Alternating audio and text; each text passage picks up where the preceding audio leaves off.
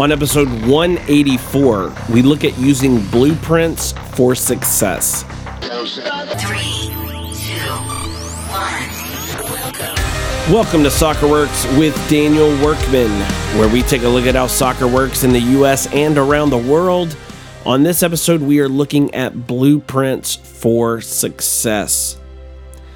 There is nothing worse than going through the school of hard knocks or having to learn lessons via personal experience.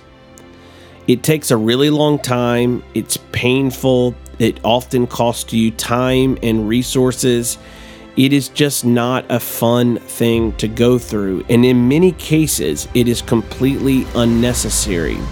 Instead, if you are an organization, a business, or in this case, a soccer club, find a blueprint for success. Find clubs who hold similar values as your club. Find clubs that are doing things in a way in which you aspire to do them. Study their models, study their personnel, studying their their organizational structures and systems and work to to contextualize those things and that information into your own blueprint for success.